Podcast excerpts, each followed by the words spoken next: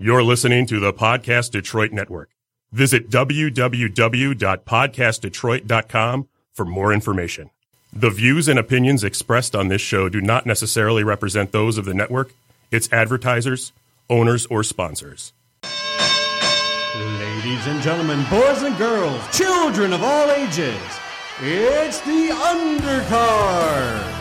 The Undercard brings you the best in hand combat sports, featuring major interviews, current events, and the hottest ring girls from around the nation.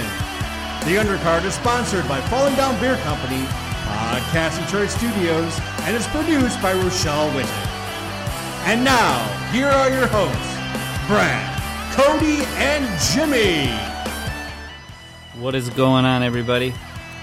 Welcome back. How long? I don't know. We were It's- inconsistent. It's been a minute. it's it's been a minute. We were gone, and then we were back, and then we were gone, and then we were going to come back, and then nope, and then oh me nope. So yeah, baseball. yeah, yeah. Baseball went on a little but we're longer back. than we thought. Are we back? we are back. Are you sure we're back? Uh, Do I have a guarantee that we're back? I mean, I can't predict, predict everything, but I would say we're pretty. I mean, I don't know. Who deals in absolutes? Uh, we're back right now, though, and it is officially episode 280. And if you've been with us since the beginning, what we have done, and it was so well received that even the IT and the D did it after we did it. Did it We- better. We were we were pioneers. We did. And then they did it better. But no, eh, maybe we're going to do it better. So, uh, it's episode 280, which means we will be celebrating the year 1980. Yep. And it's it's 1980, but all things 80. So Correct. There yeah. was no generation like the 80s. Let's let's No. let's be honest. The, No, down there was to not.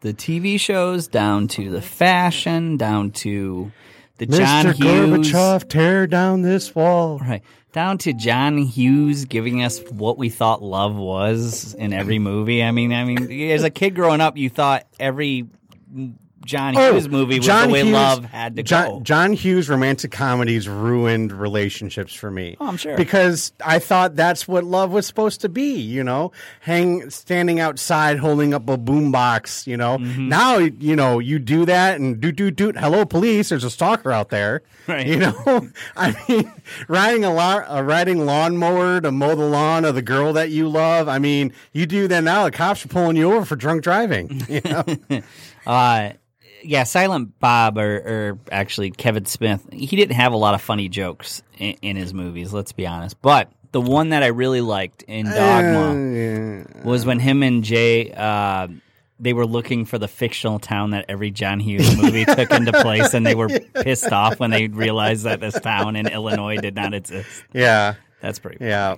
No, Because yeah, there uh Planes, trains, and automobiles, all of them centered around the town. Yeah, what was that? Just town? Google it. I'm sure it comes. I know. up. I gotta. I gotta find. I gotta find it. Hold on. Here. Uh, but you know, John Hughes uh, kind of taught us what love was when we were Well, in the '80s. Taught us a fictional version of what love could possibly be.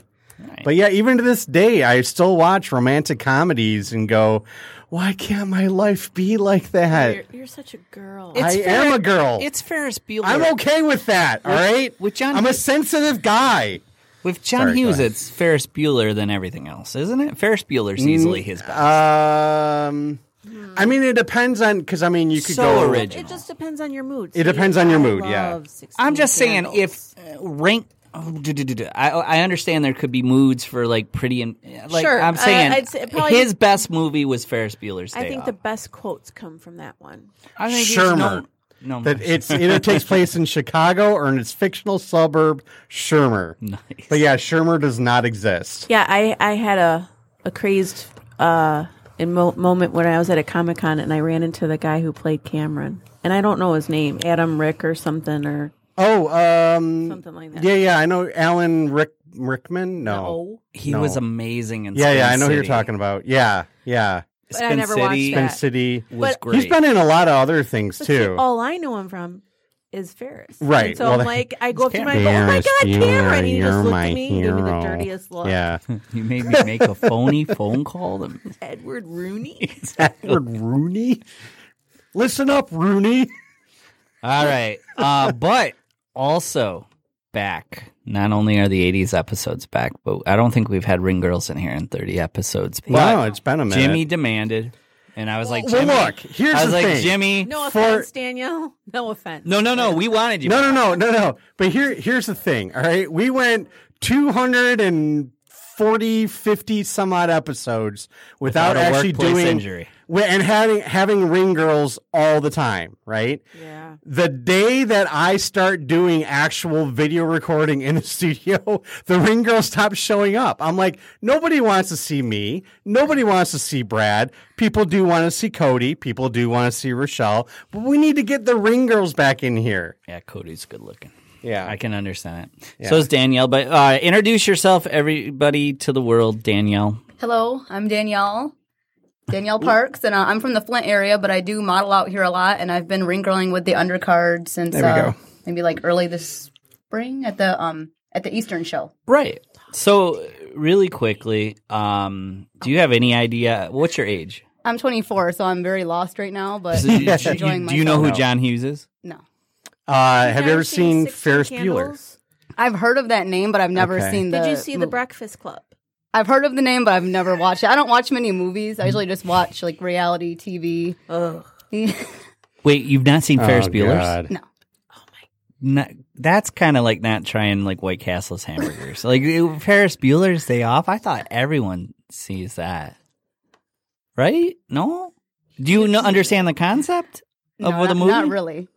Really? No, I'll have to watch it though. It sounds good. You got to. Do you have Netflix, Hulu, anything? yeah, I do have Netflix. We're yeah. gonna research It's where not. it's at. It's not on. Is it really? Not on any. I'll You can rent it. any of 'em are You can on rent it there. for two ninety nine on Amazon Prime, but it's not on Netflix. It's not on Hulu. It's not free on Amazon Prime. Probably For didn't two- cost two ninety nine to see it back in nineteen eighty. well, maybe that's why it's two ninety nine. But yeah, it's like two ninety nine to rent it on uh, Amazon Prime.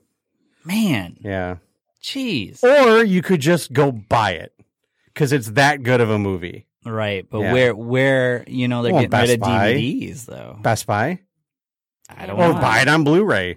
I'm sure they converted it to Blu-ray Yeah, or already. maybe it's on YouTube. People upload movies. It could be on YouTube. That's a possibility, or like scenes from it. Maybe not Yeah. the whole movie. Yeah, That but you need one's one you want to thing.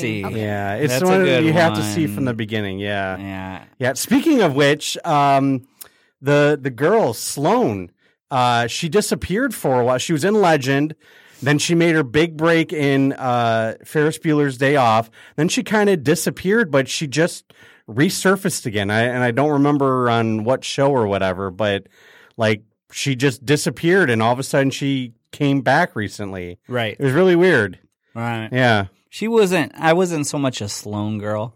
Uh, she's out of control. Ami Dolenz. You remember her? That was Micky Dolenz from the Monkees' daughter, who the Who? drummer. Who was? You never seen the movie She's Out of Control with Tony Danza? Uh, Ami Dolenz was like kind of like an '80s girl. It if I had to pick fa- one, it would have been sounds Amy. familiar. You It were like- sounds familiar, but I can't. Google her, you'll know her. Yeah, yeah. She was. uh, You were either Lisa Milano or Oh, you know, Alyssa Milano. No. Yeah. No, you know who? You know I'm know, gonna mispronounce You know who? You know who was my girl? And she wasn't a girl because she's older than me. But my girl, of the '80s, with Kathy Ireland. Well, see, now you're going like 20 years, like you know, like above you. How old was she? no, Probably she's 30. only like no. Kathy Ireland was. I mean, that was late '80s, but Kathy Ireland like kind of came to prominence in like the late late '80s, and she was only she's only like ten years older than us. Wait, she so she had like a Kmart line of clothing. So you did bad stuff to like the Kmart ads. No, this is when she was swimsuit. Oh, okay, you okay. know, and necessary roughness. Do you remember that movie? Yeah, yeah. yeah. I mean, She was you the kicker. Yeah, she was the kicker. Right. What Uh, I'm saying is, Amy uh, Dolan. you yeah, said D O L L A N. I guess the comparison I- O L E N Z.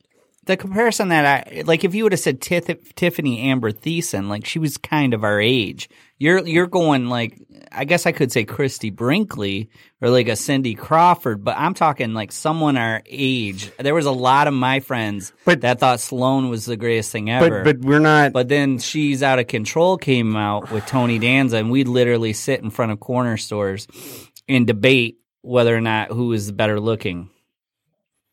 You know, oh yeah, I remember her. Okay, Right, yeah, yeah, She's still good looking. Is she really? Oh, old? yeah. Uh, she was born in '69, so she's 49.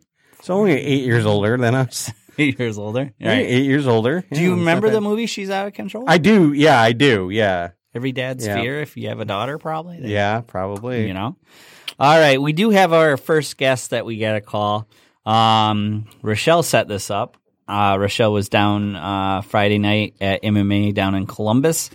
I had yet to arrive, but she did meet Sean Foster, who is uh, seven and one as an MMA fighter. Correct. Yes. What else can you give us about uh, Sean Uh, Foster? he that he you know? mostly does uh, Brazilian Jiu Jitsu and my, Muay Thai. Is that correct? Jiu-jitsu sucks. What you want? No, it's Taekwondo. Um, Say anyways, him him. and uh, Travis Davis, who we've seen fight before down in the what is it, the fifth, whatever ballpark we were at.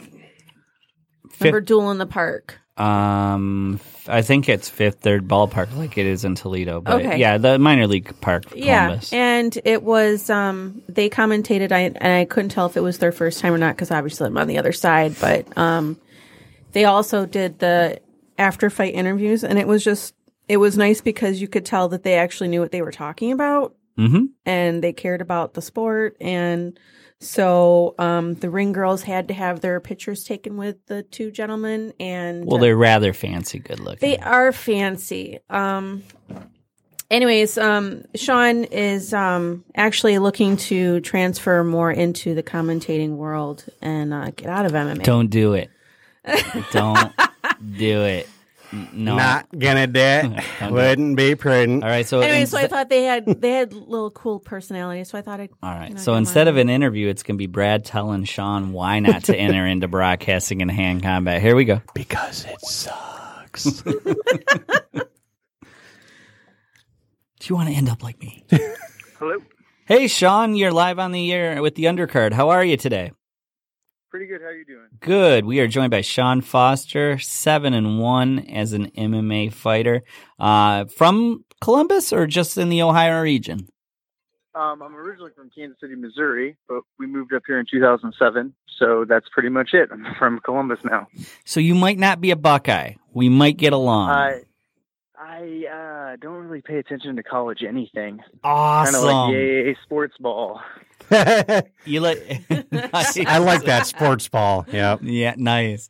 Uh, because it's ridiculous down there. We get there and everything is uh, OHIO, and it, you know, being from Michigan, uh, I take it a little bit, but then it's it's a little bit over the top. So You Uh, know, you know. Um, I'm also a police officer, and I just never. I went to one game, or I went, I'm sorry, I gave it. I gave it the benefit of the doubt. I went to two games, and the first game they were like, "Yay, we won! Let's set a dumpster on fire." And the second game they're like, "Oh, we."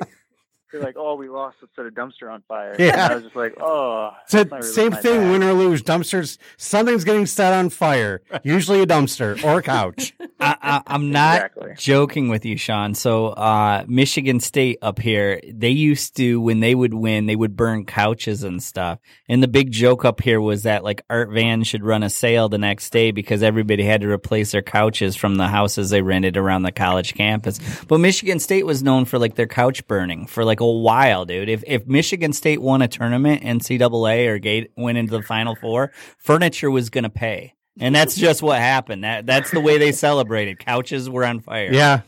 It was like Cars And that's, flipped. That's what yeah. I. I went to, and you know, I just I never could get into. I didn't really. I didn't go to college. Um, I knew I wanted to be a police officer early, so I didn't waste any money on it, and uh, just kind of worked odd jobs until I was 21. So I watched all my buddies go through college and like, you should come out and hang out. There's a big game tonight. And about mm, two or three parties in, I was like, I'm not really a college person. I don't think, or it's going to ruin my future career in law enforcement. Yeah, that, So- it's gonna be tough to explain when a misdemeanor or a felony question comes up. You'll be like, I, "The dumpster needed it, man." I, I don't know. My friends really had a good argument. Or or you get stuck with a bunch of jackasses and you get an MIP even though you didn't do anything. yeah, that's Exactly. true. So I chose my friends a little bit. I've just figured, I found out real quick if I stayed in the gym, I didn't really get into too much trouble. Smart, Now- smart man. Now, before we transition into uh, your fighting career and your Brazilian Jiu Jitsu background, we are celebrating the 80s because it's our 200th and 80th episode. Uh, are you familiar with John Hughes, the director? Uh, maybe uh, you'd have to give me a couple of his movies. Okay, if I was to say Ferris Bueller's Day Off, seen it and like it? Uh, yeah, it's great. Like it. Okay, see, Danielle, where are you? And and how old are you, Sean? Thirty. I am thirty. Okay, well, we have a ring girl in here. that's Borderline. yeah. 24 and has not seen it. And to me, that's like so un American. Like, I don't even know if she's allowed to vote. How do you not? I mean, even even if you don't like enjoy it, it was on TNT when you were sick. How do you miss it? Like, exactly. all the time.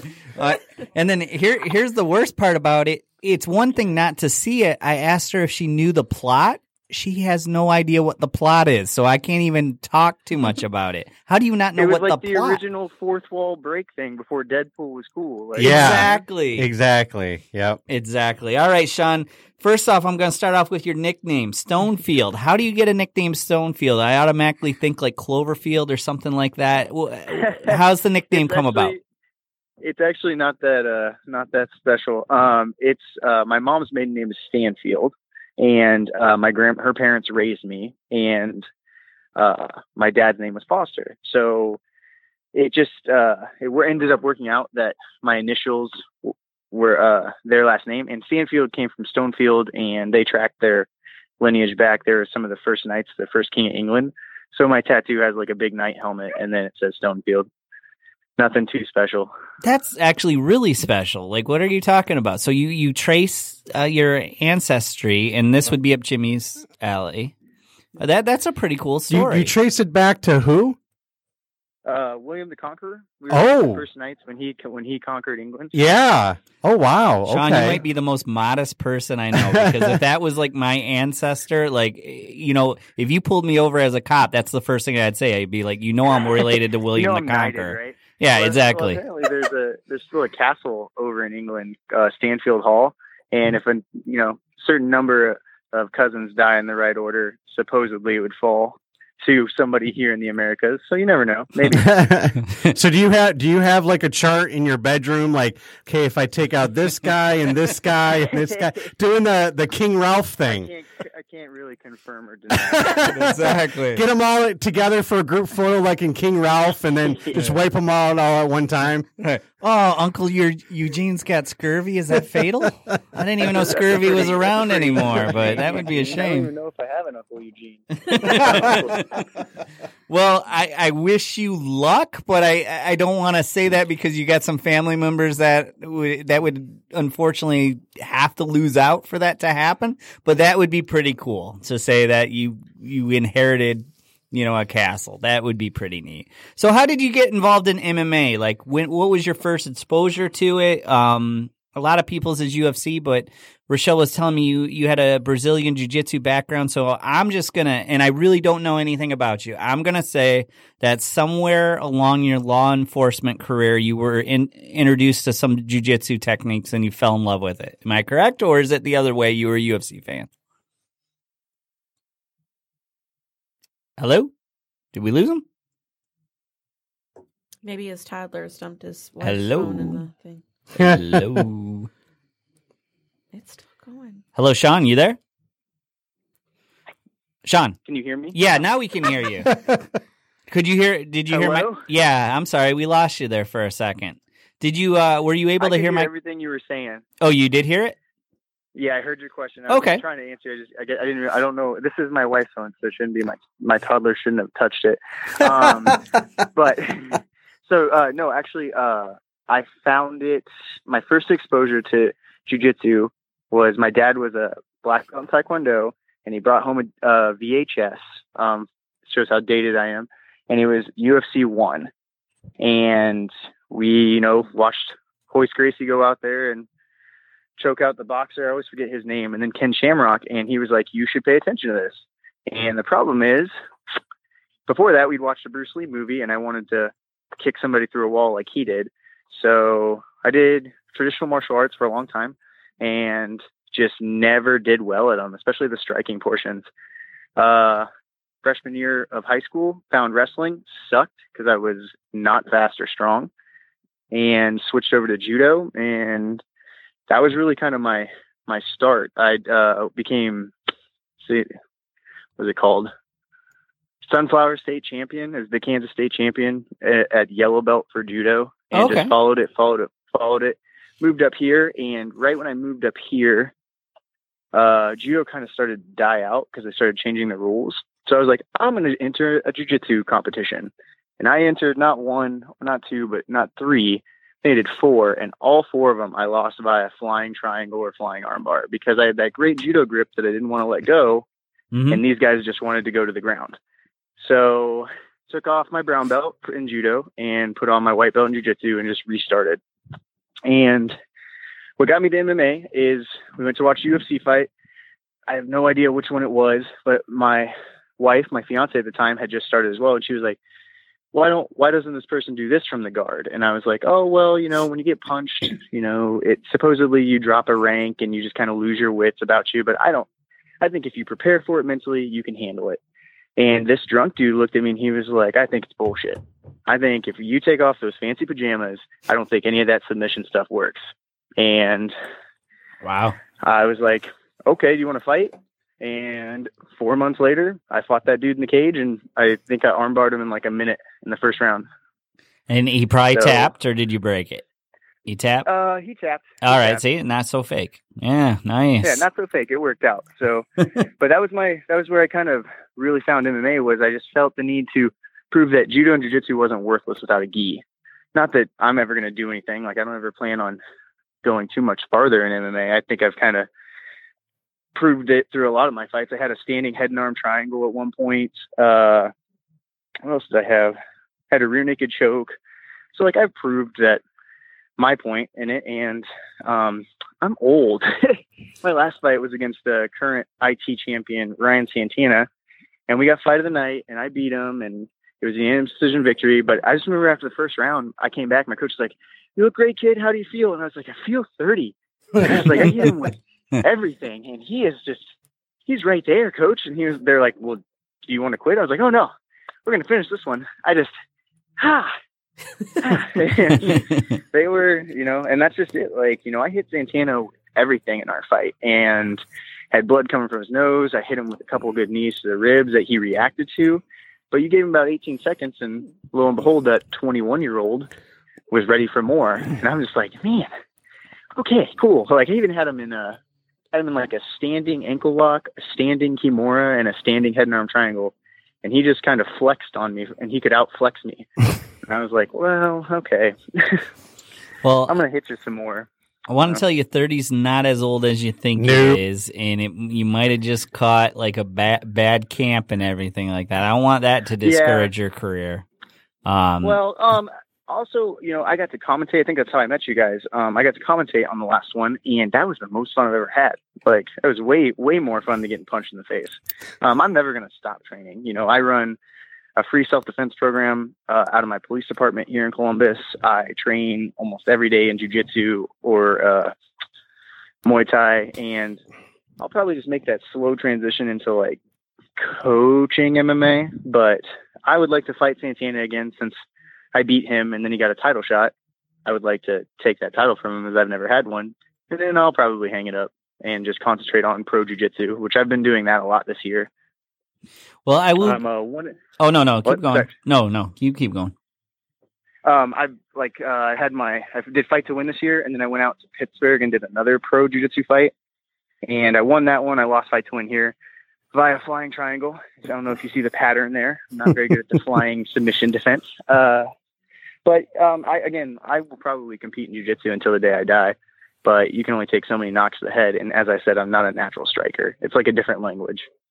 Right. I think there reaches a point where you're just done with doing camps, and and if you're not going to give it your all, um, I think that's what breaks down fighters. I think the the idea of fighting is great, but you you sound like you got a level head on yourself, and if you if you can't be hundred percent and you can't give hundred percent training, and that's the hard part. That's the discipline that you know that that's where the aging is. You know the the six week, eight week, ten week camp up until fight night. The weight cut. and you know i've got a i've got a four year old and or she'll be four and then i have a soon to be two year old and i don't like uh, camps. You know I, I take it seriously so i miss out on a lot of their stuff um that i can't ever get back. And uh i always like put, to, like to point out to the, these newer fighters like hey man like if you if you lose out on a fight don't get discouraged. And like oh you always have good fights. Well i fought in total eight times but i have signed 72 contracts and somebody got injured or somebody pulled out Mhm. or the card never materialized. So like you're going to have a lot of setbacks. You're going to have a lot of empty camps. But if you don't love the training, like I would train every day. If I wasn't worried about missing out on like that dance recital or that swimming lesson, like I would be at the gym 24/7. But the the fun part is the fight. And if you those don't materialize after a while, I can understand why people get so discouraged. Now I will give you encouragement, Sean. Here, here's my. Uh, I've been in broadcasting. I don't know, eight years, I guess, in, in MMA and, and boxing. Yeah. And a journalist officially for six. Okay. Uh, Okay. When I when I started, I was the youngest guy in the room, and I looked around and I was like, "There's a lot of old people in this sport, and they're eventually going to die." The other day, I looked around again, and it was boxing again and I looked around and I'm still the youngest person at 40 and I'm like there's a lot of old people around here and they're all going to die. Dude there's a ton of jobs in broadcasting and boxing. If I'm the youngest kid coming up at 40 covering stuff there is a ton of occupations out there. People come up to me that's actually the number one thing I get. People's like, oh my god, I, I really think you have a dream job, and you get to travel and and and watch fights for free. And I, I tell them all the time, do it, dude. Like there's, you know, there's a huge gap. So, Sean, if you're interested in it, trust me, there is. A You don't wanna do it. No, no, no, no. Jimmy's gonna tell you don't do it. There's a ton of jobs out there, and you being ten years younger than me, then you'd be the youngest guy in the room, and so that's cool. Well, I mean, the only time I've ever watched boxing, I think the last boxing match I watched, um, I actually paid for it. I paid for the Floyd Mayweather Conor McGregor fight, Sucker. and No, I can't even tell you what happened. like I got past the second round, and I think I started eating pizza or something. I, I just boxing has never really held held it for me the way that MMA has, because MMA has there's so many ways to change the momentum, and there's so many ways to um, snatch victory. Uh, you know, and it's it's uh, just so much more dynamic, and it can engage, like it can hold my engagement uh, or my attention a lot better than I think boxing can. And again, I, I'm not trying to downplay boxing. I think boxing is beautiful, especially when you get like, well, who's that? Uh, he's not Russian, but they keep doing like Matrix videos about him. Oh, uh? Lomachenko. Lomachenko. Yeah, I I will watch him. I, I, I- like I have no interest in ever taking a boxing match, but I watch his like highlight reels every day. His movement and his foot speed and just it's amazing. Yep. But not he's like a once in a lifetime fighter. You're not going to find other boxers like that. Sorry. Person's motorcycle is Oh no no no, we're good. we didn't hear it. um but uh and that's just it you know like like i'm really interested in is being being a bjj guy who dabbles in mma like it's kind of the best time to be here like renzo gracie just fought and he's like what 52 Yep. he won in the first round rear naked choke and then garry tonon's stepping up i'm really interested to see if gordon ryan changes his tune and goes from gi to mma because there's just money to be made there that's not there in bjj yet uh, I know Eddie Bravo is really trying to, to do more. Um, and like I said, I've been taking a bunch of pro fights, uh, pro jujitsu matches, and been doing pretty well. So uh, I just think that MMA is again, it's so much more dynamic, and there's always something new. I remember when Dominick Cruz changed the game with that neo footwork that he stole Right. from like Willie Pep and uh, Muhammad Ali, and adapted it to MMA. And then I think I really think T.J. Dillashaw has perfected that Right. and that's kind of who I patterned mine my abhorrent, awful striking after. But the that's kind of the secret is I have a little bit of a dad bod, so it doesn't look like I have the gas tank that I should. but that's I've always had a gas tank. I can go and go and go, and so I just make people chase me and get worn out. Nothing wrong with dad bods, by the way. Dad bods are cool. They actually, are. I, I think people like rank. 'em. Yeah, people rank dad bods as awesome. So you- you're you're good in that department. You know who we gotta uh, put you in contact with, and I'll make sure Rochelle messages you. Uh, a guy up here named James Gray. He was self taught in Brazilian Jiu Jitsu, and you named off a lot of names. He actually takes a little bit of like Eddie Bravo's, uh, uh, you know, uh, rubber guard, takes a little bit of uh, some of the stuff of the Gracies and stuff. He, he would be a guy that, um, first off, James Gray always comes down, I believe, for the Arnold and stuff, but he would be a guy that you would want to talk to. Um, and what he's done is created this huge gym up here called SFS. And believe it or not, he was self taught Brazilian Jiu Jitsu. Amanda Bobby Cooper, uh, Josh Parisian, who's fighting right now in the Ultimate uh, Fighter show. Um, all these people have come from, and it, it started in his basement, but I'll make sure that Rochelle gets you his info and uh, just stay in contact with that guy if you're you're a jujitsu guy.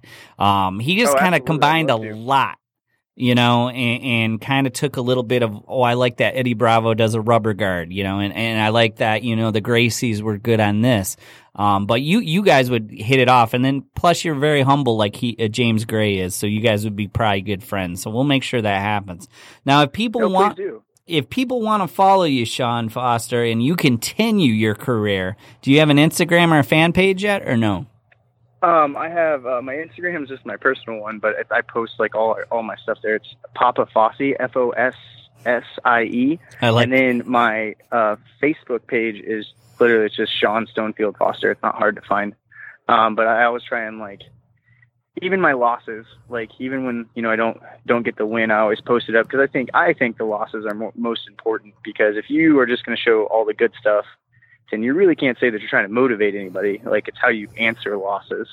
And you know, my only loss on my record uh, was to Anthony Romero. He's uh, just signed with King of the Cage, and we got fight of the year. And you know, that was a like he dropped me late in the third. I stood up, rocked him. It was a three round war for the 155 title, and you know that's one of that's probably my proudest fight. Like I got tested real real hard and uh, had to problem solve, and it it still is I think amazing to watch because it's just one of those things that you I don't think fighters like fighters like oh yeah I really want to get into war. I've never been that way. I've always like let's get in, get out, and start drinking. Like that's what I, that's what I really want to do. right, right. But you know, I think deep down, every fighter wants that one big war to test themselves. And I've been lucky enough. I had one with him, and then my return fight, I dug out a deep, hard victory against Marcus Crawford, and then I had a war with Santana. But I, I really, I was, I got to be Anthony Romero in that fight. Whereas, uh, and Santana and I also took fight of the night for that one. But me and Romero got fight of the year. I think it was two years ago, and it was, you know, I'm proud, very proud of that one. Now I just picture you sitting in a cop car with your partner like two weeks before the fight going, Hey, you know I'm training, so why don't you get this one? And then I picture you two weeks after with your partner in the cop car going, You know I'm recovering from that fight. You guys got you got this one. like I, I feel like you have a four week window with your police partners here when you have a fight. Uh, I think that I think that everybody has their niche, and I think unfortunately because I train them, I'm the defensive tactics instructor for my department. I get all the like domestic violences, the crazies, the guys who want to fight. And then they're like, "Oh, don't worry, I'll take that traffic crash, or I'll take that theft." And I'm Well, like, "Oh, thanks, man. It's really great." and not only that, but you're you're not like a tall guy. So Five when- six.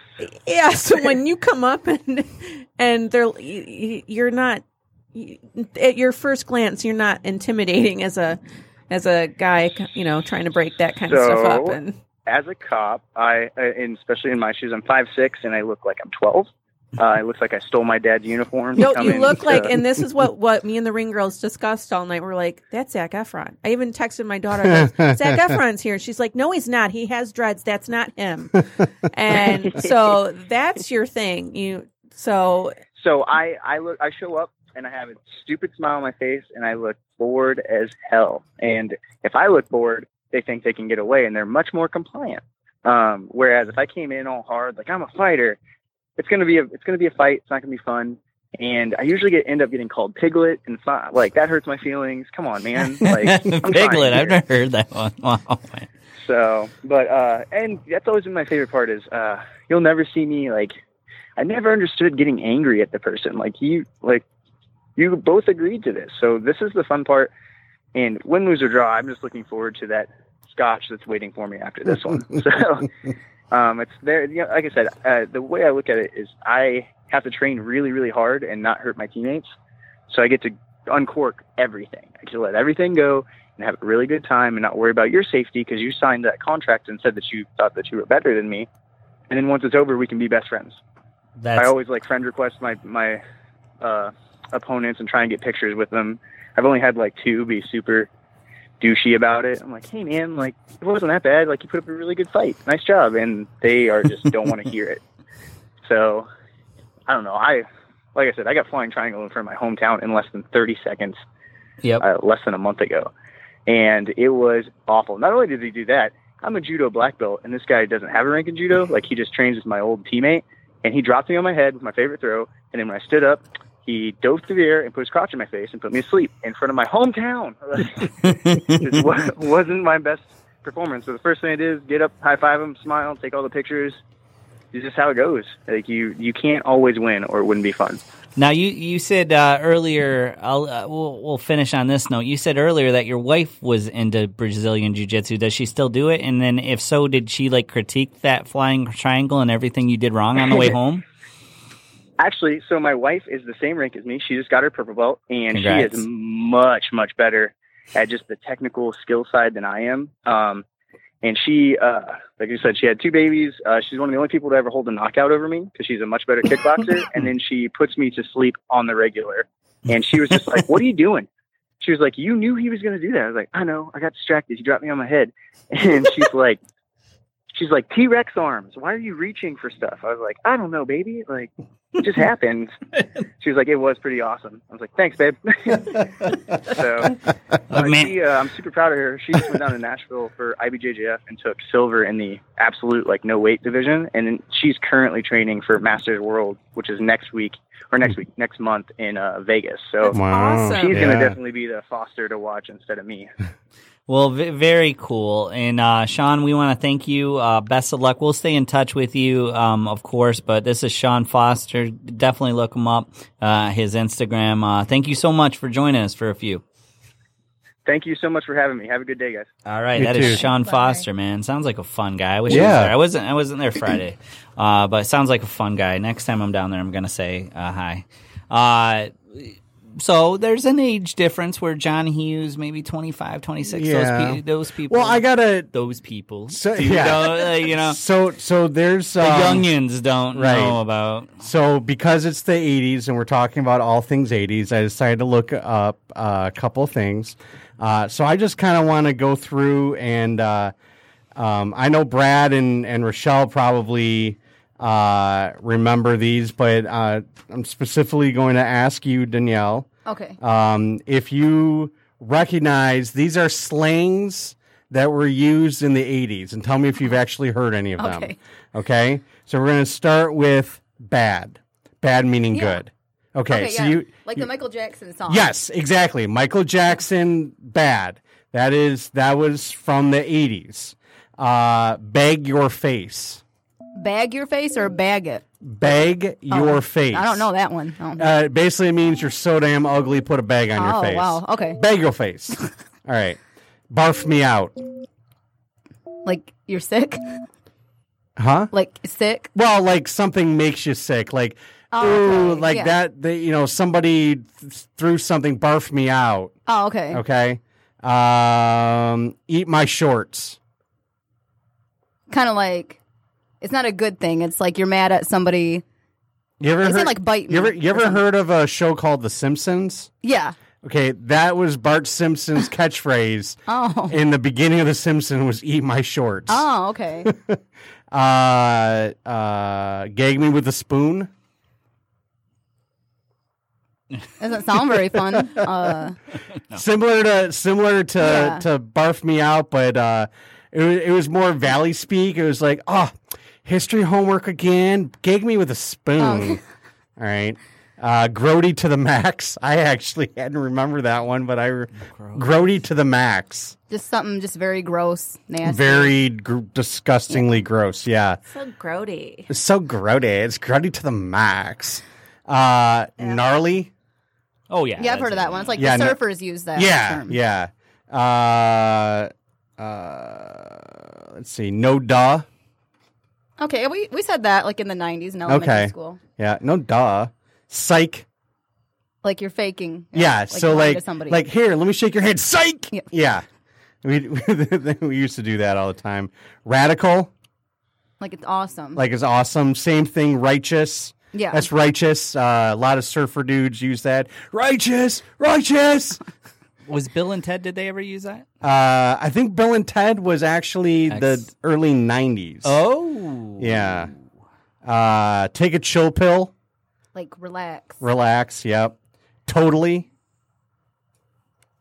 Uh, Totally. I know what you're talking about. I don't know how to explain. Yeah. it. Totally. Yeah, yeah. That surfboard is totally awesome, man. But Yeah. it was also used for confirming a sentence. Like if someone was like, you Yeah. know, you know, uh, that that guy's a good baseball player. Totally. Yeah. Like, for Like, real, I like mean- I'm not lying. or or it could be broken up like Mark just bought this totally bitchin' Camaro. No, it'd be an IROC in the eighties. totally bitch an Uh, It's like the Californians. yeah. What's your damage? like, why are you mad? No. What What's what's, your wrong, with, Wrong with you? you? What's your Oh. damage? It's like if somebody acting crazy, it's like, hey, what's your damage, man? You know? Uh, where's the beef? Where's the That was actually a commercial. Uh, Wendy's. You know Wendy's, right? Yeah. Okay, so Three in the old eighties, in the eighties, yeah, in the eighties, there was this catchphrase with this little old lady where she would go to like a restaurant that was not Wendy's, and Wendy's, you know, uh, said that they had you know 100 percent all beef patties. So she'd walk into like a McDonald's or a Oh, okay. McDonald's or whatever, and she'd open it up. She'd go, "Where's the beef?" And then that just became like the Wendy's catchphrase for their commercials. Where's the beef? Um, okay, I think that was pretty much all of the. So those are some. Not all of them are from like 1980 per se, but from the 80s in general. So, um, we're coming up on uh, uh, what's on tap. So why don't we do what's on tap? We'll take a quick commercial. We'll come back. I got a couple more uh, 80s theme thing. I know we have another interview. Uh, Yeah, that was set for 7:45. Oh, well, do you you want to you want to do that on then, or Yeah. Okay. okay, that's fine. We'll do it like at 8, 15, 8, 20. Yeah, we'll we'll come back from the interview, or we'll come back from the break and and Well, do we might have the a interview. surprise too. Okay. We, we're going to try to reach somebody in Paris. Ooh, Ooh, Who, who are we chasing? Ooh la down? la. Who are we oh, chasing? oh, baguette, cigarette, French. Who, I did not get. I give cigarette to baby. I am French. who are we chasing down? I don't know. All In right. Paris. Um, yeah. Wait, let's do uh, what's on tap first. All right. Crap. It's okay. I gotta pull. I gotta pull my uh, uh, thing first, though. Hold on here. I don't know where the thing is. Oh, it's okay. Yeah. Okay. I Anyways, still got to do all it's all right. Are we on air right now? Yeah. Yeah. Oh, okay. Hello. Uh, okay, so this is What's on Tap, sponsored by Falling Down Beer Company. Uh, in boxing, August 3rd at Sydney in Australia on ESPN Plus, we have Billy Dib versus Tevin Farmer. 12 rounds for the vacant IBF lightweight title. Uh, moving on to, I got to scroll here, August 4th uh, at Atlantic City in New Jersey on HBO. We have Sergey Kovalev versus Eleider Storm Alvarez. 12 rounds for Kovalev's WBO light heavyweight title. We have Dmitry uh, Bivol versus Isaac Chilemba. Uh, 12 rounds for Bivol's WBA lightweight heavyweight title. Uh, moving on to uh, also uh, August 4th in Uniondale, New York on Fox, Fox, Fox Sports 2 or Fox Deportes. Uh, Alicia Napoleon versus Hannah Rankin. 10 rounds for Napoleon's WBA women's super middleweight title. Excuse me. Uh, moving on to, uh, and that's it for this week. Moving on to MMA. Uh, we have tonight uh, Dana White's Tuesday Night Contender Series, Season 2, Episode 7 at the UFC Training Center, Las Vegas, Nevada, United States. Uh, do we know how Josh is doing on that show, or do we know? No, Okay. I, I, I haven't unfortunately been able to, to watch it I think because it's of only like episode two. we were, this is episode seven tonight. Oh, wow. Yeah, I know. sorry. It's, been I'm behind it. too. It's okay. I'm behind. I just thought maybe you guys knew because I haven't had a chance to to watch it. I already Um, August fourth, UFC 227, Dillashaw versus Garbrandt two at the Staples Centers in Los Angeles. cody no Huh? Cody no love. Cody No Love. Uh, and then moving on to uh, again next Tuesday, Dana White's Tuesday Night Contender Series, Season 2, Episode 8. Um, we will try to get an update on uh, maybe next week. We'll know how uh, how Josh is doing. So, all right, that's what's on tap. Sponsored by Falling Down Beer Company. We're gonna take a quick break, uh, and then when we come back, we will either have an interview that is scheduled, maybe a surprise. We'll see. See you then.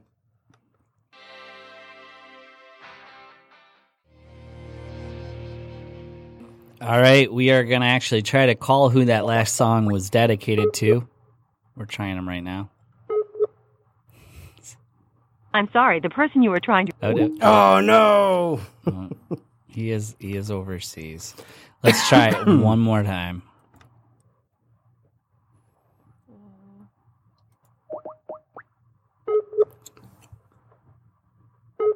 I'm sorry, the person you were trying to reach. All right, so uh, that's probably not going to work because he's probably got to get a Vodafone or something like that. Um, but really quickly, we are going to call this gentleman then.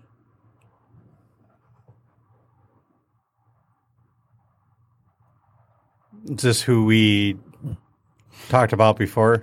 No, no, no, no, no, no. Oh, Oh, whoa, whoa, whoa, whoa, whoa, whoa. Sorry.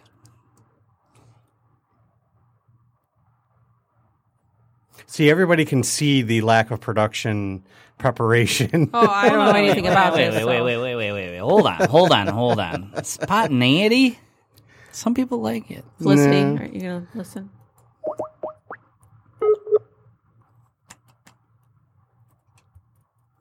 Do you like the summer. the closest you're gonna get right now.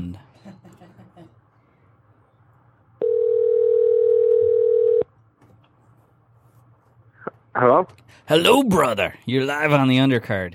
What's up, Cody? Hey, what, what's up?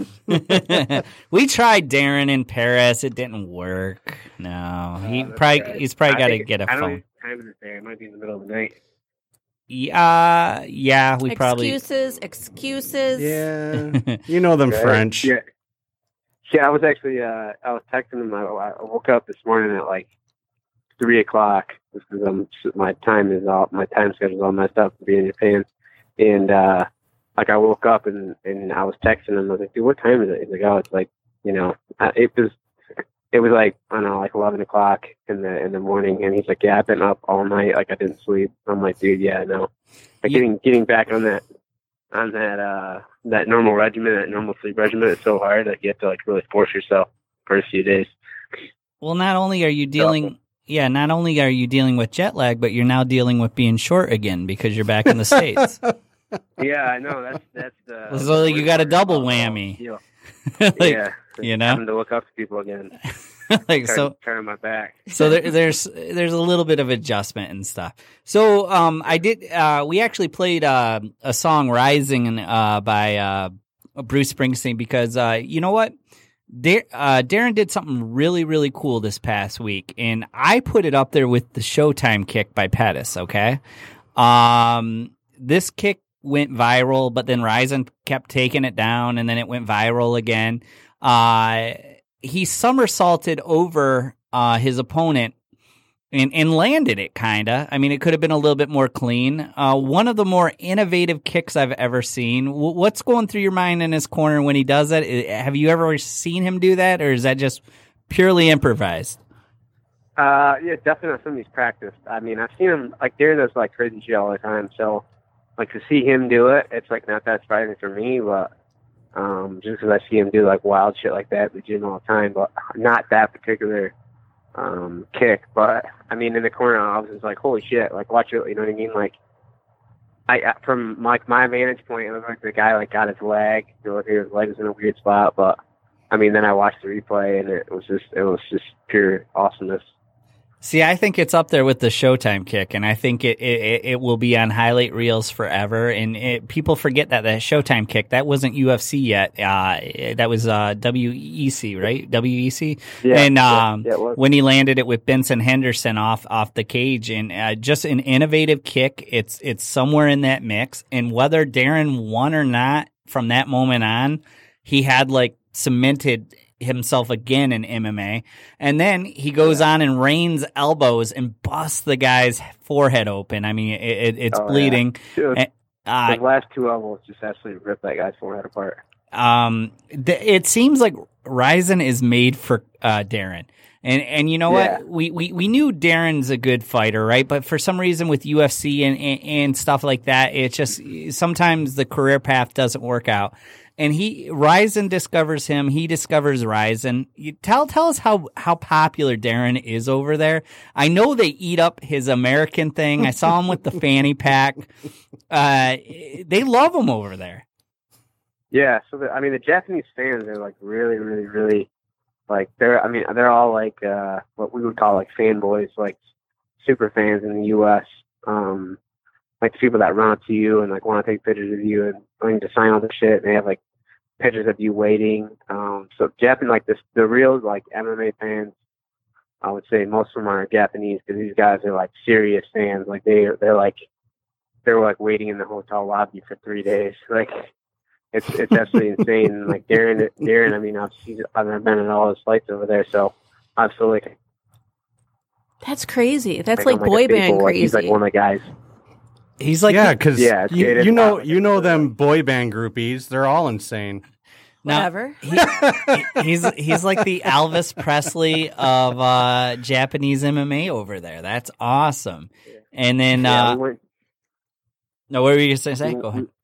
We we were gonna go like get a beer after his fight. And, like we went to like go up the crowd, and like before we could even like get to like outside of like the floor, there was probably a hundred people in line waiting to like get uh uh like for him to sign like autographs and stuff. It was crazy.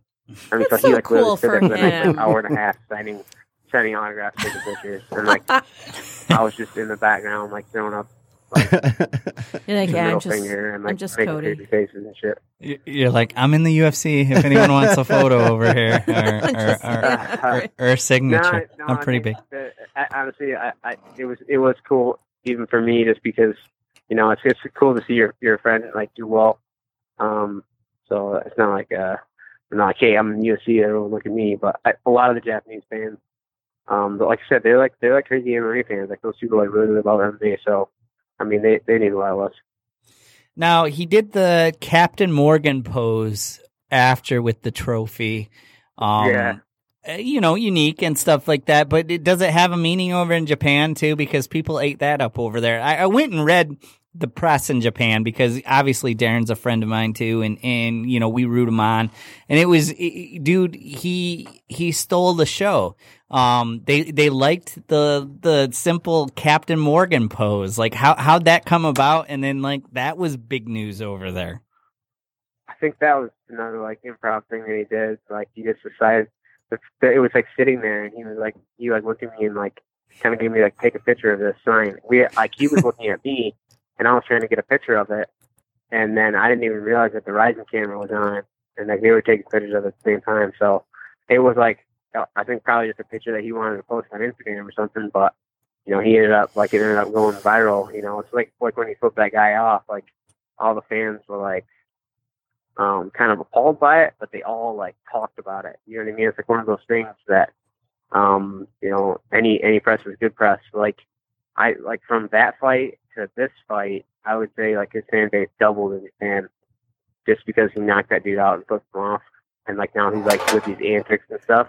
Like they love that. They eat that shit up over in Japan. Well, yeah, because he had the soccer kick, which I mean, Right. you you can appreciate that um, because in, in over here you're not allowed to when when their hands are down. But every MMA fan or, or fighter probably wants to do a soccer kick one day, and he, he had that that vicious soccer kick.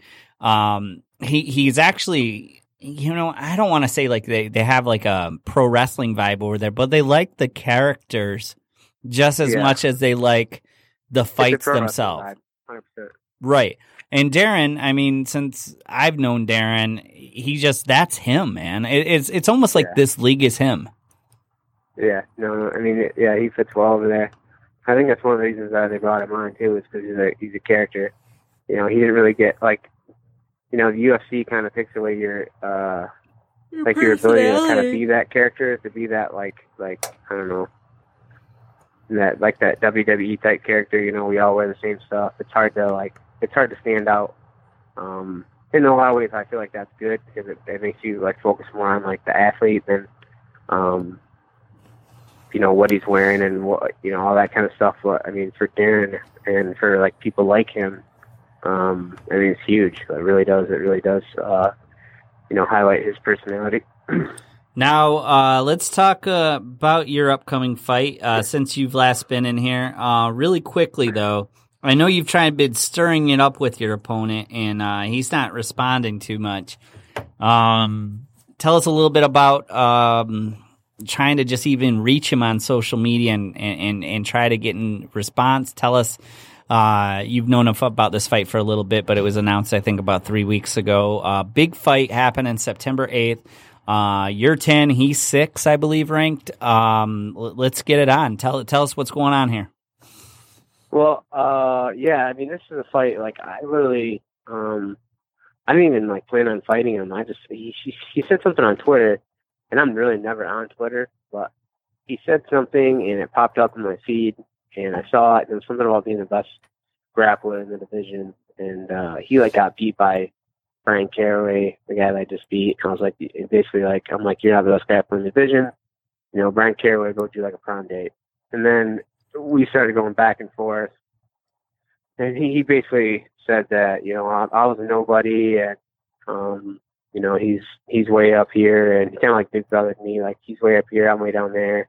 There's no point in him even fighting me. But even though I, you know, beat somebody that I just beat somebody that beat him, um, I was like, well, I don't really understand how you can fucking say that. 'cause, you know, I'm beating guys that you can't. So, uh, and then it, it kind of went back and forth, and then we went on MMA Junkie. Him and I did talk some more shit, and then it kind of died. And like for a month, I never really heard anything about him or any. Uh, you know, there were a couple other guys that were kind of like stirring around, and then my manager just basically told me like, "Hey, we're going to be fighting out Aljamain Sterling in August." And I was like, "All right, let's go." And I didn't have a contract, didn't have a contract, couldn't say anything for like three weeks, and then, uh, you know, he he came out and said he's fighting me uh, in September, first week in September, and I'm like, you know, well, I haven't even, you know, I like I'm completely in the dark. I didn't know anything about that. And, know, basically, he kind of made it seem like he called me out, like he's the one that made this happen. Really, realistically, like I know that 100, I'm 100. percent I, you know, I hurt his feelings when I said that. You know, whatever I said on Twitter, and I mean, it came to fruition. You know, pretty much. You know, like three, four weeks later, and you know, now I'm gonna have to go beat him up. which which is awesome. Trust me, because this this Sterling fight, um, I, I'm I'm happy that you got it, huh? Yeah, He's a big name. He's a big, I mean, he's a big name. I mean, I, Bryan Caraway was ranked above him, and I beat Caraway, and it was like one of those things where like Caraway wasn't like the character that um, Aljamain Sterling is. Didn't really have the following that Aljamain Sterling does. You know, Sterling's like a pretty big name in the UFC. So, um, you know, I'm fighting a guy I think that's a similar, not similar in like in uh, the way they fight, but similar in like their skill level as Caraway you know, so I know I can beat him. And I just got to show up and, and, and, you know, work hard and be prepared, which I will be. Uh, so, I mean, I feel like there's a lot more benefit from this fight. And I think as of right now, we're on the pay per view. So, um, you know, that's, uh, that's, that's pretty exciting. Dude, Ster- Sterling Stamann. I mean, that has to be pay per view. I don't think you get you get bumped off because he's only had three losses. You have a loss, and I tell you, I don't even count that fucking loss down at Crystal Garden. So, like, I mean, that that's pay per view material right there. Um, big fight though happening this weekend. I know you don't want to look ahead, but TJ uh, versus Cody.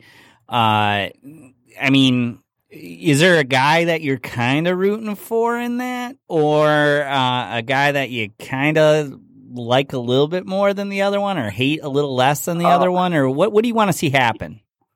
hon- honestly, per- personally, I, I know both the guys, and like uh, Cody Garbrandt and TJ were both so nice to me. Like I trained with both of them. Um, uh, you know, Cody's kind of a like a little bit of a like baby when it comes to like losing. He he, he kind of like throws a fit, and TJ is a little bit the same way, except he's like more like mean. Like when he starts losing, he like just turns it up till you know, he's real, real competitive. Like he can't stand to lose. I mean, I'd that's probably one of the reasons why he's a champ. But on like on a personal level, they're both really, really cool guys. So like, there's no like, the only like I want TJ Dillashaw to win for the simple fact that if TJ wins, then somebody else is going to get a shot at the belt. But I'm worried that if Cody wins, then um, Six there's going to be a, a third fight. There's going to be a third fight between them that's going to lock everything out with everybody else, and it's going to be super annoying. Between I, who, actually, no, who knows? But um, you know, because Dominick Cruz still thinks he deserves a title shot. But there's really, I mean, there's like five guys right now that literally any of those guys could like get that shot. I mean, not, not one of them is not me, but um, you know, after I beat Sterling, I mean, I feel like I could easily argue that I just beat two guys in the top ten. You know, I sh- should maybe be one of those next guys or be in that conversation. But um, it's just it's uh it's strict, strictly business. I want TJ to win and just kind of solidify his spot as like the best guy at 135. See, that makes sense because, like, I would I would have thought, but I mean, you, you make it more practical because, yeah, if if T, TJ's to lose right after Cody's devastating uh, loss last time to TJ, there's probably a trilogy, and then you're there's six months in that division of of kind of a little bit of shuffling in the top ten, but they're going to wait for that that trilogy to happen. So that that's actually really good insight that I didn't even really think of. You're not so much rooting, but you kind of know the consequences of if if somehow Cody wins, this thing's on the shelf again for another six months. Right, right. I mean, at least. I mean, these guys have been playing this game for, I mean, since I've been in the UFC, like so, like over a year. You know, last time they fought was like almost a year ago. I mean, it's just ridiculous. Like, you know, um, like I can remember like like uh, it was almost two years ago. Uh, uh, TJ and, and Cruz fought. Like that was in that was Daron was still in the UFC, and like I watched that fight live live because he had just fought Paul Felder, and that was shit, maybe even three years ago. So there's been like three belt fights in like three years. It's ridiculous. And there's like all these guys, you know, Raphael Assunção has won like eight straight, beat like pretty much everyone in the top 15. Um, you know, Dominick Cruz, you know, actually, I don't think, think that he should be in that conversation anymore, but I mean, he's still a big name and he, he could easily be in that conversation. There's, uh, there's Marlon Moraes.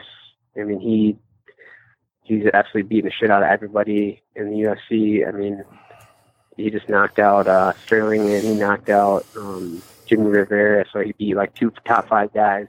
So he could be, you know, a contender in that division. So it's like, um, there's just there's there's so many tough dudes at that very that very tippy top that uh, you know, um, that deserve that shot. So it's so it's a freaking mess.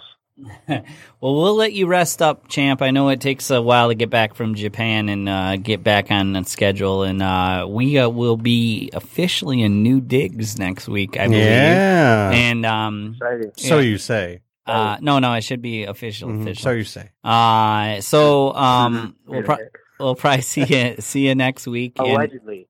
allegedly. Allegedly, yeah. I, yeah, I don't I don't want to commit a hundred percent, but you know, I think we're at ninety five. Brad, Brad has a problem with commitment. Yeah, he's got commitment issues. commitment issues, right? So I will talk to you soon. You take care, buddy. Uh, yeah, hopefully uh, you guys be at WXC Friday. Yes, I'll see you then. So, All right, sweet. all right, take care. All right, that is Cody, uh, co-host of the Undercard Badass, and then also UFC fighter. Yeah. So, all right, so let's call. Uh, we had one more interview that we got to fit in, and then uh, I thought uh, Rochelle just found something really interesting um, that I want Danielle to do before we close it out. Name as many '80s movies as she can name. Now, no, you don't get to go on your phone. Um, and we're gonna l- see how many '80s movies she can name, and then we'll we'll cross reference it and see if uh, some count, some don't. Um, but uh, she just found it, and it was actually Ferris Bueller, like a, a little meme. Yeah. So who are we calling right now, Rochelle? Marco Smallman, right? Marco Smallman, All right, the co-main event for WXC. that should be the main event. He's fighting Wallace Black, right? Yeah. How's that not a main event? I don't know. Just going off of the internet. Hello. Marco, you're live on the air. This is the undercard. How are you? I'm great. How about you guys? Good man. Uh, so you're one of my favorite fighters. So uh, welcome again, dude. You get the red carpet cre- treatment here. Marco Smallman. I don't know how this is not the main event. I got to talk to Norby and Mike, but uh, is going against Willis Black this weekend. Yes. Uh, WXC. Uh, Marco, uh, tell tell us a little bit about how this fight came about. Um, I mean, well, uh, came about. I mean, uh, I just got approached by I, I got approached by them, and uh, they wanted to make this fight happen, and I just said yes. Now Willis Black, I mean, he has he has a, good fan base. He is a good fighter, but I, I really think of you on that next level. I I really think you're a UFC guy, just not having your opportunity. Um, you know, but what what challenges does Willis Black bring to you on Friday? Something that you've not seen, maybe. That I haven't seen. Well, uh, eh, I mean, probably. Well, he's probably been a, a fighter I haven't faced in a while. Um, but uh, he is a fighter that hits hard and um, can come forward relentless when he wants to. He's a freak athlete. Um, I kind of see Willis as uh, he has three. I would say three positives and three negatives. Um, positives being, you know, he obviously hits hard. He's athletic, and he's extremely strong. Um, negatives, I would say he's uh, stiff, robotic, and uh, maybe not the best fighter I see. But I mean, what he what he uses, what what his positives he has, he uses those to the fullest extent. I mean, he's four and two for a reason. You know, he's Right? Can I can I throw a fourth negative in there? He's not fought an athlete like you. I really do think you are the the Next top level. in the state. Right? Next I level. mean, Totally your next, next level. level. Yeah. It's not if it's when. Um, the fourth negative is you can't train for Marco Smallman in any camp. I mean, you're you're just you know, and, and I'm not trying to overhype you before the fight, but I, I mean, I, I think we we know that you got the goods for the next level. That's got to be a negative because how, how do you train for a Marco Smallman in camp? You can't. I really don't I, think, think so. I think you throw in a Wolverine, a Tasmanian Devil, the Juggernaut, and just kind of have them all go at once. I mean, that's kind of what you'd face again, you know, when you face Marcus Smallman. and that would be the the nickname, the hybrid, right? You Yeah. take a little bit of Yeah, everything. of everything. Yeah, like exactly. Yeah. Um, I mean, I train. I mean, I train everything. I mean, boxing, wrestling, jiu-jitsu, karate, a little bit of Muay Thai. You know, I I do it all, and on top of that, I'm a just. I'm I am an athlete. I am a freak athlete. So I mean, I got I'm an entire package. I'd like to think so anyway. All right, so I, I don't want to get into predictions because I, I just you know we, we do that uh, enough here, but um, you got an opportunity to make a statement here against Black, and and in the the good thing, a positive for you is Willis Black. No matter what his record is, is still a name. He's still an athlete, and and, and still respected in the WW uh, not WWE, uh, the MMA uh, community. So this this win means something for you because like it it, it is a opening of a door. Yeah, well, I, yeah. I mean, with you know, with him being a dangerous opponent and this being, you know, streamed on UFC Fight Pass, it does give me, it does for, afford me some opportunities, which I'm, you know, I'm very grateful of. You know, with that said, you know, I'm not gonna lie, you know, when I got this fight, um, you know, I've had some uh, criticisms, criticisms of my own, you know, and um, uh, for myself and obviously for my team, And so this camp, I've really been working on obviously my deficiencies, and uh, you know, it's not a secret. You know, I nicknamed this camp, you know, violence. You know, you really haven't seen too much of that out of me, for the most part. You know, I, I, I pride myself in being a hardworking athlete, probably the most hardworking. But uh, and you know, it shows in the cage. But there hasn't you haven't really seen that darker part of me or that violent part of me. And uh, this camp, I've been really trying to tap into that for the most part. Yeah, you know, so- aligning myself with you know with some key members to help bring that out of me. So All right, so I, I make it no secret that I like violent fighters, okay? And I don't want anyone to get hurt in the ring. But yeah, you made a post, I think it was about four or five weeks ago, that violence was the thought going into this, that you were going to unlock something. Some of the some of the fighters I like around here um, are very violent fighters. Tell us, I mean, you know, I, that's a good point you brought up. So you, you post it on social media.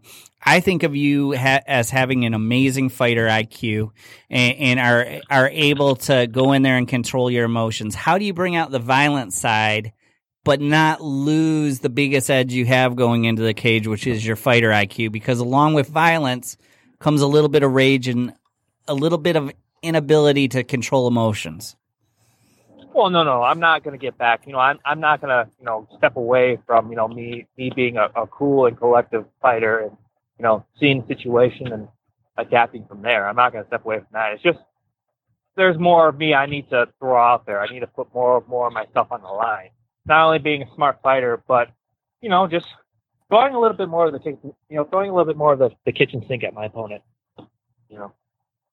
Now, uh, making him. Oh, he's not just you know he's not just a decision fighter. He's got some. He's coming in with. Some, Now you're in the last week the, uh, of camp, and uh, you're you're coming into the Friday. What, what's a typical week? Because I, I know you got a lot of great coaches and stuff for uh, you on the last week. What have you been working on, Marco? And when when do you slow it down and and just kind of concentrate on the weight cut and everything like that? Well, right now I'm slowing it down. Right now, um, you know I, I've I've been this this I've had my heart my last heartbeat last week. Uh, I've been slowing it down a lot more now this week. Uh, just focusing more on the weight cut, which is weight cut's going phenomenal, by the way. you can't tell by my voice. I, I'm ecstatic. You know, it's going good. Yeah, I- and, uh, just I'm slowing everything down, and I'm just kind of focusing, you know, focusing on that. Uh, just you know, just some just some light exercises. Well, we're going to be there. Uh, we don't want to take up too much of your time. I, I, I never do on uh, Fighters Week, but Marco Smallman, uh, co-main event with Willis Black, should be the main event. Uh, Marco, we will see you Friday, and then after you win, come to our new studio and uh, hang out with us a little bit. We always enjoy you. Oh, you guys are you guys are anywhere else coming up? No, we're going down to back to Detroit. Uh, I'll send you pictures. It'll be fun. Midtown. Midtown. It's Detroit. It's Detroit. Yeah. All right. So we'll see you soon, man. All right. All right. t- take care. Good luck, Marco. Thank you. All right. That is Marco Smallman, who is fighting on Friday on WXC co-main event. That should be main event, man. WXC 73. Yeah. No. Numbers, names, that All right. stuff doesn't matter. We got to move. All right, let's do it. What? No, I thought you guys had a thing for her. Yeah, we were going to throw out 80s Yeah. movies. But it's through pictures. Oh, it's through Oh, okay. pictures. Oh, well. Um, do you have the pictures for her? Well, Or it, it's it's. I didn't even see what it was. He was just like, oh. okay, well, never mind. Well, then here. This no, no, no. She can change. We can change sh- uh, seats. All right, let's do it. Okay, while they, well, no, I don't want to do that because that might tip her off. I was going. to One of the last things I want to do is name the top twenty movies in 1980 before we go off the air, but I'm not gonna. I'm not gonna uh, do it because it might give her a, a an edge. So Uh, these are just 80s Okay. movies. Okay, so basically, I'm going to show you a picture here, and I want you to see if you can tell me what it is. You can come Okay. Over here. Okay. All right. Oh wow. Is this? You talk right Oh okay. Is this a show or is this is a movie? Okay. Oh my God! I know the first one. Uh, She's in trouble. Oh no! This is like This is iconic. She's in trouble. Brokeback Mountain. Oh, just stop right there. I named I'm- my child after I'm this sorry. character. Stop right there. Like my Uh, firstborn. You are Named done. So she just called You are called done. Harrison Ford as Indiana Jones. Oh, broke that was my second back. guess. Mountain. Wow. All right. So second. You know, picture. I used to like you, but now. Brokeback Jones. oh, Jesus. I know what you do up in that temple. This one. uh, oh my god, this is hard. No. Is this something to do with um? No. Oh, my Wait. God. What? Oh, my. 1.21 gigawatts. Oh no. yeah, exactly. This might this might be We the need, worst. like, we need like a '90s episode. I could really do well at this. No, it's the 80s. Well, here here's the thing. Yeah, I saw. I saw No, it. no, no. I want you to look. Danielle, these aren't really hard. Okay. These are kind of pop culture. We got it. We got to move though. So Okay. you, you got you got 10 seconds on each one. Okay, next. All right. Well, It- that's That's Back to the Back to the Future. Future. Oh, it doesn't tell you. It tells you what they are Oh, right it there. does. Oh, okay. I could have. Yeah. I could have just said one that. or the other. Um, Okay, so well, that's got to be Back to the Future then, because Yeah. I don't know. This thing's crazy. Yeah. The, the, on the the- internet's the internet's down. All right, how about how about this? Okay, here, Just here. n- name us five '80s movies off the top of your That head. you can you think name of. five? can I like recycle the ones that you guys used earlier? No, No. no, no, no, no, Oh, no, no. oh, okay. no. Five five '80s Okay. movies. Pretty Woman. Was Yeah, that 80s? I, no, I don't that think is so. 80. That is 80s 80, 80, 80, 80s 89. Uh, let me double check, but I don't think so. Okay. High five. All right, One- go one ahead. point for me. Um, you know what? What about Tales from the Crypt? They made movies out of that. Yes, was that they did. 80s? I would give her credit. Tales from the Crypt movie, Stephen King. Um, that is- Sure, sure, Yep, sure. all right. okay. Oh wait, speaking of Stephen King, what about it? Was that in, from the eighties? It Uh, was 95, by the way. what Which was? one? Oh, The movie. Tales of- from the Crypt. Yeah. Okay, never mind. But the Oh, okay. TV show, I think, the show. maybe I'm gonna give her aired. credit. Yep. Okay. Um, it Oh. the original movie, sure. Okay. TV. Um, Child's Play.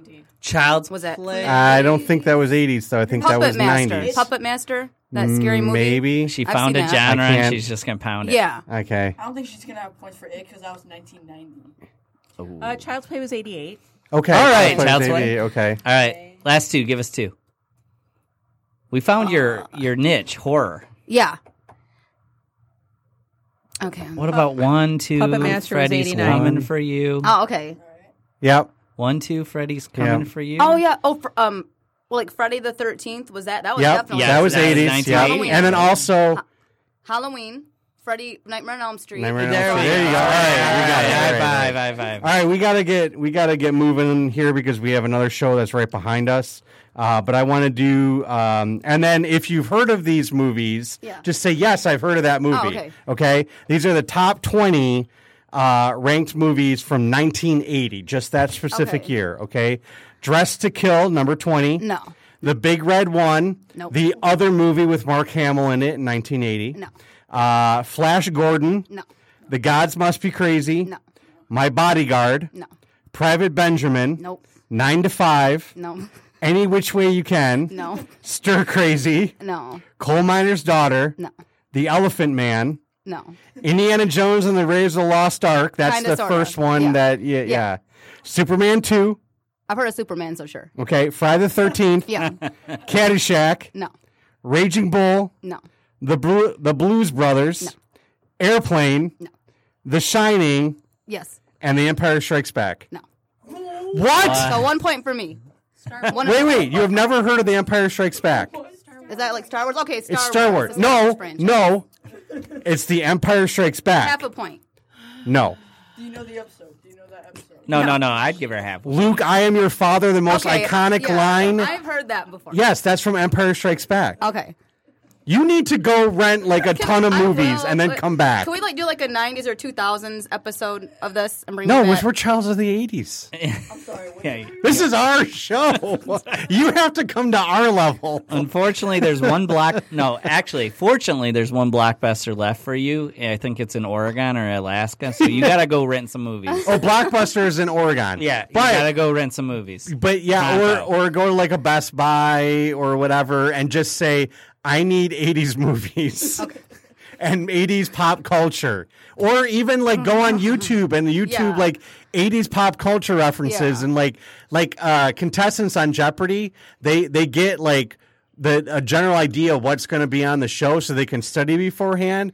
Your mission Yeah. is to study, and maybe uh, like at the end of the 80s, Yeah. we'll bring you back and test your Okay, 80s knowledge sounds again. good. Oh yeah, All she's right? coming back for another Yeah. '80s episode. Yeah, because you need to redeem yourself. Yeah, we're gonna really do. Yeah. kind of let you redeem yourself. Uh, you know, eh, actually, you know what?